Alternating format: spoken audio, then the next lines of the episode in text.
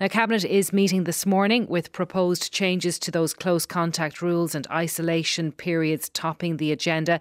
The government is expected to sign off on this advice from the Chief Medical Officer that people who are fully vaccinated and have a booster or immunity by infection on top of their vaccines no longer need to isolate if they're a close contact of a positive COVID case.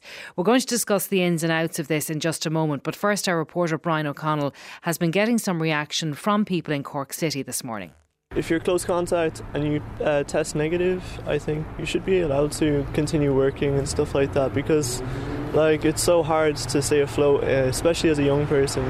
Um, I'm 21, and you know it's so important for me to get to work so I can pay my rent at the end of the day. Obviously, the change is that if you if you are boosted and if you are asymptomatic and if you're a close contact, you don't have to restrict your movements. Are you boosted? I'm not boosted. I don't know if I want to get it just yet because yeah, I felt like getting vaccinated was enough. Like, so. so. for people who are not boosted like yourself, the isolation period is cut from ten to seven days. Ten to seven days. Well, that's a that's good. Um, but it's three days. I don't see the difference really. Like, it, does it really make a big difference? I'm not too sure.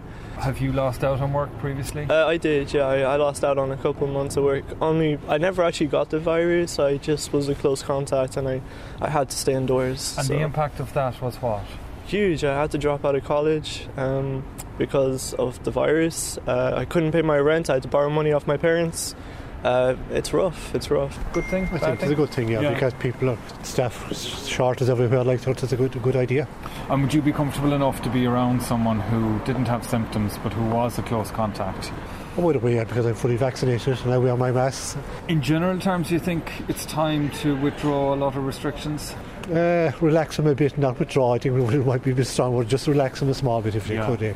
yeah. But once the hospital numbers stay down yeah, in the ICU, that's the most important thing. Really. I think we just have to learn to live with it. So I guess there has to be some sort of compromise. Um, Would you be comfortable spending time or being around somebody who was a close contact, even though they didn't have symptoms?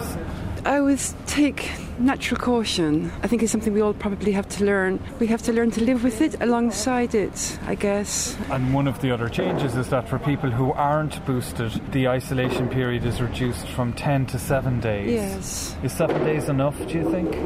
I don't know. Yeah. I, I, I really couldn't say, you yeah. know. That's Brian O'Connell there speaking to people in Cork City this morning. Yvonne Williams is a GP based at the Shannon Medical Centre and joins us now. Good morning to you. Good morning, Claire. This is a significant change, isn't it? What do you make of it all?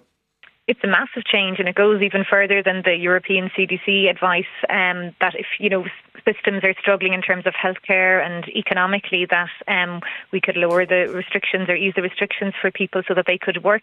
Um, and what's proposed here is not just to allow people uh, to stop restricting their movements and to be able to go to work, but to be free to, to move about um, and mix and mingle while wearing the masks, obviously, those new high grade masks that they've been speaking about. And do you, do you think that it's a step too far? Is that what you're saying? I think there's merit in it in terms of for the economy and for healthcare systems. I know up to 15% of healthcare workers in some hospitals were out after Christmas, so that's a huge issue in terms of providing healthcare for people who have cancer, having heart attack, strokes, and so on, and for our emergency departments to stay functioning. I would be worried, I suppose, if you have a lot of people who are close contacts, going to bars, going to restaurants, doing shopping, you know, in in sight, um, as opposed to doing it online. I think it will lead to a rise in infections. We don't have official data from the HSE as to how many close contacts in a house are testing positive, you know, within the five days, seven days, ten days. But from what we see here at the practice and talking to other GPs, you know, it's quite high. It's, it's probably 60, 80% within a household with Omicron. Once it gets in, it's, it's very difficult to um, stop it from spreading, particularly with children under the age of 12 getting infected. But there's special provision, or there will be if the uh, advice is accepted for children under, under 12. Yeah, that's what we're hearing, and obviously the advice is different then for those who haven't been vaccinated, as opposed to those who had either two doses and have had COVID recently, or people who've had their three doses, a booster dose as well. And Yvonne, just listening to the minister as he was walking into cabinet this morning, I mean, he seems to understand that there is risk here. He says uh, we're always balancing these things. We've seen the ECDC advice, and undoubtedly, if we axe the rules on close contacts, it does add an element of risk. The question is, I suppose, for people like you and for everybody uh, living in this country country, how much of a risk will it be?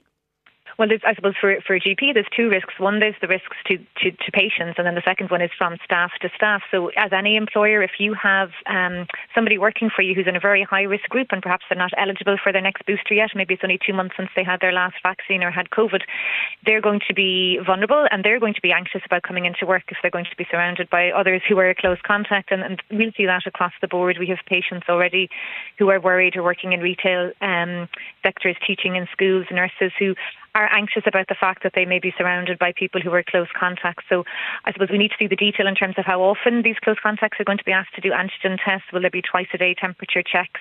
And we do need, I suppose, an awareness as well of the symptoms of COVID because we're still getting people ringing us who are saying, I know it's not COVID, I didn't have a temperature, I didn't have a cough, but actually the symptoms can be very vague. A lot of our patients who were ringing felt tired, they had a headache, they had some aches and pains, some people had diarrhea you know, a lot of the time it's just like a head cold. So I think if we're going to advise people to, you know, to not restrict unless they have symptoms, then people need to be very aware of what those symptoms can be. And the isolation period for positive cases, that's reducing down to seven days for everyone. Now, can I get you to run the rule over that because there is concern. I know that these concerns have been expressed that someone could potentially still be infectious with Omicron after seven days. Yeah, so I think that seven days is going to apply to people who have been well for 48 hours beforehand. I don't think that's going to change. You have to be symptom free at the end of those seven days. And perhaps they will bring in something that somebody has to do an antigen test on, on the last day, you know, as an added layer of, of protection. That would be quite a sensible thing to do. And again, that's something in the CDC advice that they were suggesting that either maybe a PCR test at the end of the isolation period or an antigen test and I think given the pressure on our PCR testing symptom, an antigen test might be a reasonable compromise for something like that. You're not seeing, are you, that people with this variant are more inf- are infectious for a longer period of time than they might have been with Delta?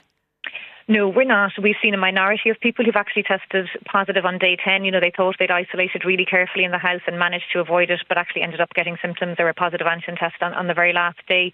So it does happen, but it seems to be a minority of cases. And I suppose the, the, the other big change is the antigen test. You know, people are testing positive, they're no longer going to go for a PCR test um, unless they're within a certain age category.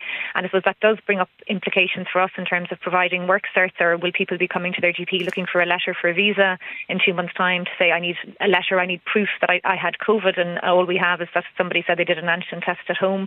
We've had batches of antigen tests recalled because they were giving a lot of false positives, and we have patients who you know have false positive tests and then test negative on the PCR. So we'd like to see some clarity on that in terms of our doctors going to be asked to provide certificates for people for work, for social welfare, for visas, um, or who's going to be providing those if it's based on an antigen test. Yeah, that's very complex. If you're going to be asked, say, if you're given a screenshot of somebody's antigen test from a couple of even months ago. Yeah. Are you going to be asked to certify that they definitely had COVID at that time? That that's your question, is it? That's our question, and I mean, you, you can't guarantee that. We saw even only in the last week, you know, huge numbers of false positives with certain brands of antigen tests, and you know, you can't. Um, we would always ask for a screenshot of a PCR test when somebody is looking for a letter, particularly for an important document. You know, you can imagine somebody deciding to travel to Australia in, in two months' time to visit family, and we've all seen how strict they can be over there in terms of visa requirements. So, you know, that needs to be clarified as well. Are these positive antigen tests going to be accepted, you know, for people who are travelling, um, who will need proof of, of their immunity? I'm going to be speaking to Breda O'Malley, who's an employment law specialist. Uh, next up, Yvonne, but you touched on this a moment ago. I just want to go back to your concerns that people might have about working with people who are close contacts of positive cases. You feel that that's likely to be an issue. I think it will be an issue because we saw it with every wave. We had vulnerable patients working, particularly in retail and in sectors where they were exposed to people who didn't always wear masks or wear masks correctly and, and asking for sick certs and asking to be certified um, to stay off work until the environment at work was safer. And that has to be assessed, I suppose, on a case by case basis. Bigger companies will have occupational health, um, you know, like the teachers' unions would have access to that, but a lot of smaller businesses, you know, won't have anything like that set up in place. And I suppose the second concern for them will be they're asking people to do antigen tests and to use the high grade masks, either FFP2 or KN95 masks, we've seen difficulty with people being able to buy antigen tests. You know, they were out of supply a lot of um, the holiday period over Christmas and early January. We're probably going to see a rush on those types of high grade masks again. So if the government want people to be wearing these masks, they need to make them available and they need to make them, you know, available at a price that people can afford. So are you saying then that antigen tests should be uh, subsidised and these high grade masks should be either supplied or subsidised? Yeah, I think so. I don't think it's fair to ask people to try and source these themselves. They can be difficult to find. They are more expensive, and you know it needs to be equitable. People, if they're asked to wear them, need to be able to to find them locally um, and easily, so that they can follow the guidelines properly. Dr. Yvonne Williams, thank you very much for your time. Uh, we are getting messages on this. You won't be surprised to hear plenty of them. John wants to know why are we easing these rules when the pandemic has not yet reached its peak? And this one, a member of my family has COVID, isolating at home. I can't understand how it is now safe for me to meet others. It doesn't make sense. And Breda O'Malley is partner and head of employment law and workplace mediator at Hayes Solicitors in Dublin. Good morning, Breda. Good morning, Claire. Just to that point, and Yvonne Williams mentioned it as well, there will be very many people who are extremely concerned now at having to go into work and work alongside somebody who may have a COVID case, a positive case in their home. Yes. Um, uh, Claire, while I appreciate the restrictions are being eased if Cabinet goes with the proposals uh, this week, but ultimately that has been a risk that is there anyway. If I'm in my office environment I am at risk that somebody may be brewing COVID and may not know it. So one might say, well, is the risk increased now where people aren't going to be uh, burdened with restricting themselves in the same way? Yes, but I think that's balanced against what we hear from a public health perspective about Omicron mm-hmm. and its impact, and also the fact that so many more of us now are vaccinated and boosted or have had COVID, so are immune. So I think on balance, we must trust the public health guidance uh, as employers and as employees that these judgments are being made on a scientific basis. And what issues are you hearing, if any, from employers and employees around the whole area of close contacts and this change that we're expecting to happen today? I think there's a huge relief particularly from employers' perspective, because we have seen it into the Christmas period and since then that many employers have found it next nigh impossible to resource their workplaces because without notice they're being told that somebody can't come in and then they can't operate a full shift or they can't operate their usual hours. And from an employee perspective, many employees who are close contacts, if they can't come to work, they don't get paid. They're mm-hmm. dependent on eligibility for social welfare and demonstrating that. So it does offer a huge relief across the country, I think, for both employers and employees, albeit that's not ignoring the underlying public health risks that the doctor mentioned previously and that you mentioned in your question to me. I appreciate that that is there. I mean, if somebody is particularly vulnerable as an employee, I suggest they speak to their doctor and to see, well, ought you be stepping back from the workplace in light of your particular vulnerability with these um, loosenings of restriction, um, or alternatively, that somebody might want to speak to their own employer or the safety representative around COVID. Um, but otherwise, I think it is just for us to adjust as we've had to do right since March 2020 as the guidelines have changed depending on what's happening in, in, in the environment generally. We're likely, though, to have some different rules that will apply to vaccinated people and people who are not vaccinated. I just want to ask you about privacy issues that that uh, may give rise to. So, if an employee contacts the employer to say, I'm going to have to be off work for seven days, that in essence tells the employer and possibly the colleagues that they're not fully vaccinated, doesn't it? Is it an erosion to their right to privacy? I guess implicitly in that, an employer may deduce that, oh, somebody isn't boosted.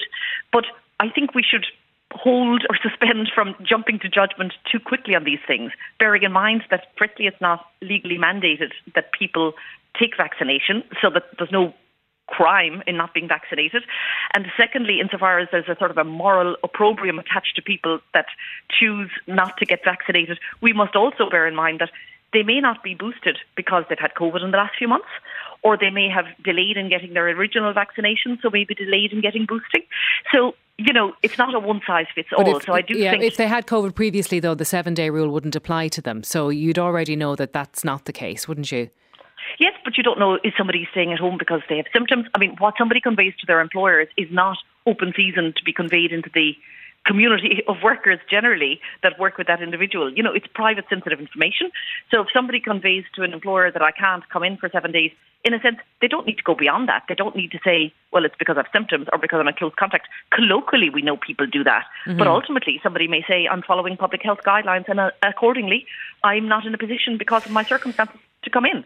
You know, it, yeah, it's I, not for an employer to know, well, is that because you're coughing and sneezing? Or is it because you have a high temperature? Or is it because, um, you know, and you're awaiting testing? Or is it because you're a close contact? So like, that yeah, just can't be a concern of the employer. They just can't go there, is what you're saying.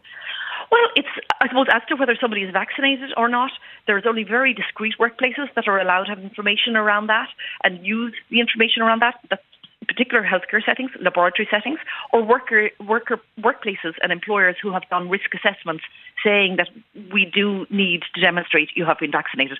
Otherwise, for the most part, generally across the economy, um, employers can't depend on the vaccination status of its employees in determining how they organise their workforce in the context of the pandemic. Okay, they need to rely on the other measures. Let's just deal with another conundrum now. So I'm somebody, let's say, who, for whatever reason, I've decided I'm not going to take the vaccine, but I don't want my boss and my colleagues to know that. So what's to stop me if I'm a close contact of a confirmed COVID positive case from just going to work anyway? Now, if the rules change, I'm not supposed to go for seven days. Yes. But what yes. what happens if I just go in anyway? Yes, and I would say we're not in an increased risk environment with that situation than we were a week or a month or several months ago because ultimately there's a self policing element to a lot of this. Clearly, if somebody comes to work and they have symptoms, well, that's obvious.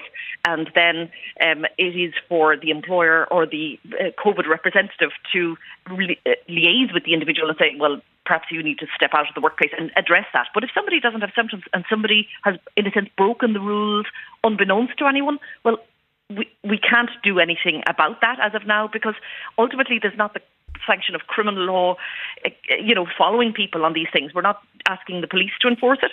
We we are depending on people's moral goodwill in terms of doing the right thing in these situations. And in that scenario, you'll always have the exception you know, where you'll have people that will break rules. And we are susceptible to that as a society, but there isn't a law to fix that as such. Breda, thanks very, very much once again for your time. Breda O'Malley there from Hayes Solicitors. Liam Doran is former General Secretary of the Irish Nurses and Midwives Organisation. Good morning, Liam. Good morning, Claire. Do, do you expect that people, staff, people going into work might have concerns at this rule change? Oh, I definitely think so. They will. Um, I think even the last few minutes listening to, to your colleagues there earlier on and the, the, the, the people of the general public, uh, the changes. Look, the government is trying to balance the economic reality of businesses being curtailed, closed down, uh, all of that with um, the risk factors that exist with the pandemic still continuing. So I think any relaxation and the ones they're talking about now will bring with them fears for those who are in work and those who are trying to go to work uh, about what it will mean to the numbers of cases that will appear in the coming days and weeks. Uh, there's no easy fix here, Claire, in the yeah. sense that you know we are trying to reopen the economy and, and keep it open. But what they're changing today, or what they're proposing to change today, is very significant. And I think if they're going to make those changes, in order for them to operationalise, and you do get one sense there's going to be some confusion amongst, I think, the general public about if I'm under 39, if I'm over 39, if I'm close contact, if I've tried all that we are making it quite complicated. I think it's going to have to be very clearly communicated and the type, things like antigen testing and face masks, as we mentioned before, are going to have to be made accessible and freely available so that people will, as a matter of course, use them as part of this relaxation. Are you, are you saying fr- freely available, as in yes. the supplies, or free?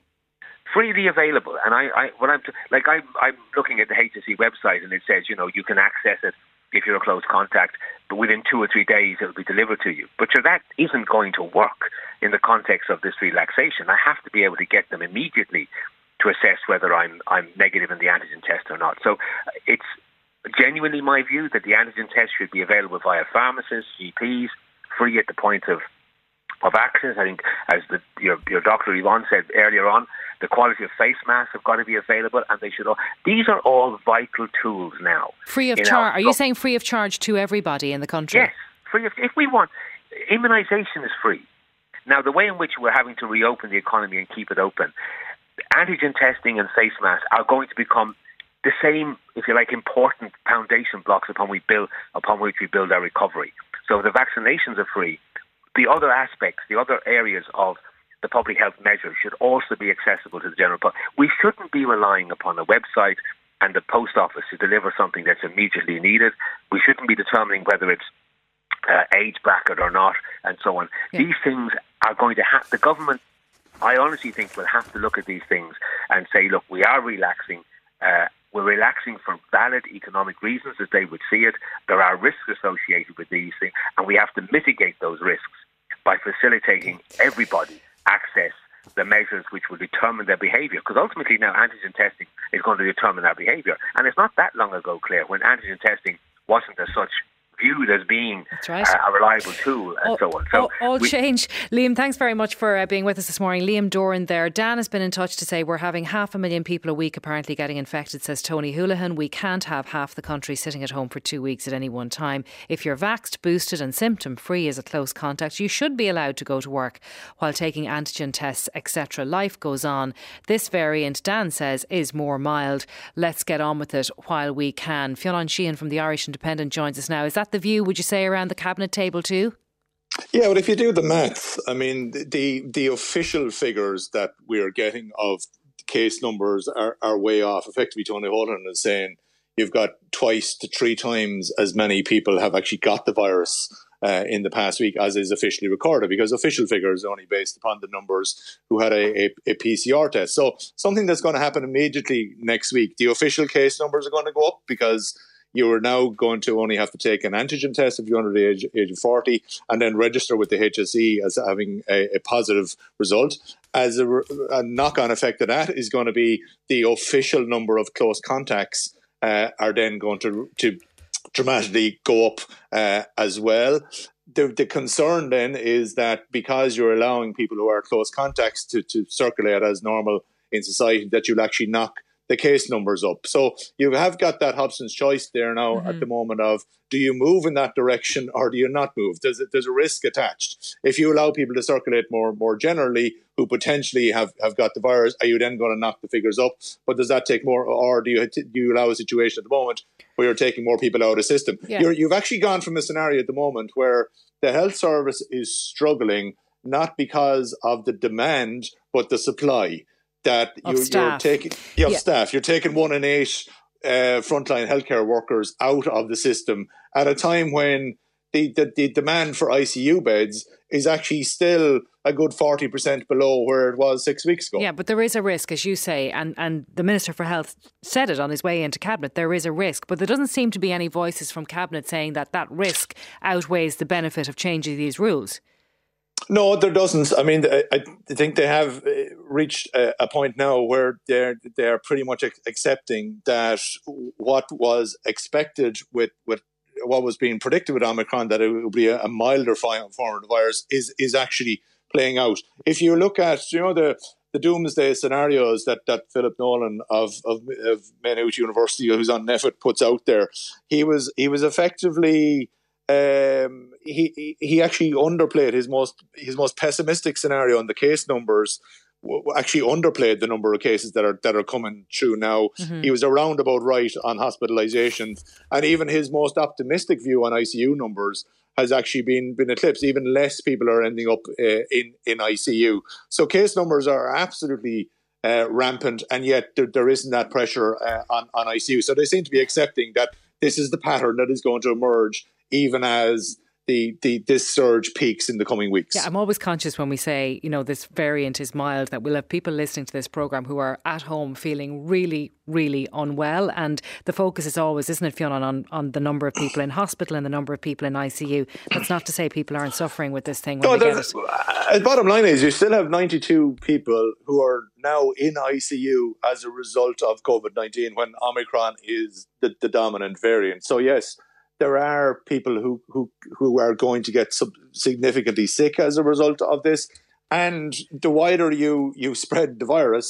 as a result of putting of, of easing off on these restrictions, the greater the risk that, that people will yeah. get seriously Fiona, sick. Fiona, one other thing I want to ask you about before I let you go, we've been hearing from our previous guests this morning about now subsidising antigen tests. That we have to do this because the reliance on them has changed so much, and indeed in the high grade, grade masks as well. Jim O'Callaghan from Fianna Fáil on Friday told us on this programme that they should be subsidised. Thomas Byrne, Fianna Fáil, told Katie on Saturday that this is always kept under review, and he said perhaps we're back at the stage when it should be looked at. Is it on the table?